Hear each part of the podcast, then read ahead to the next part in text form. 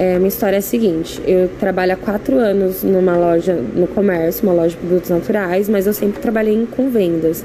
E é uma área que eu gosto, eu gosto da área comercial, eu acho uma área muito importante, eu gosto de. Tenho, já tenho alguns cursos relacionados a isso. E eu, é uma área que eu gosto, não é uma área que, ai, não deu certo, eu fui trabalhar com vendas. Não, eu gosto de trabalhar.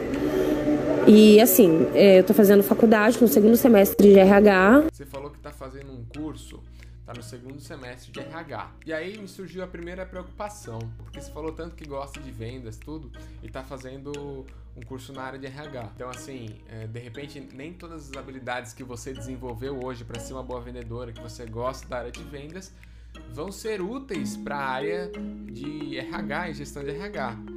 E não tem nada de errado com a área de RH. Eu, particularmente, gosto muito. Tanto gosto que eu criei o Salto na Carreira, uma página com bastante conteúdo sobre desenvolvimento de carreira, empoderamento profissional, mas é diferente do, da área de vendas, né? Você falou, eu sei que a faculdade abre portas para trabalhar em outros lugares, por eu ter curso superior. Verdade, abre portas mesmo. Agora, qual porta que você vai abrir de acordo com a área que você quer atuar? Por exemplo, você gosta, faz bem e quer trabalhar com vendas. Não necessariamente um curso de RH, mesmo sendo superior, vai te abrir uma porta diretamente na área de vendas em outra instituição. Existem casos que isso aconteça, pelo menos baseado na minha experiência? Existem, e eu te dou vários exemplos. Eu fiz curso de engenharia de materiais com ênfase em polímeros, quase uma engenharia química, tá? Mas eu tive vários colegas que fizeram estágio em bancos. Eu já participei de vários processos seletivos para trabalhar em bancos. Já considerei na minha carreira trabalhar em bancos.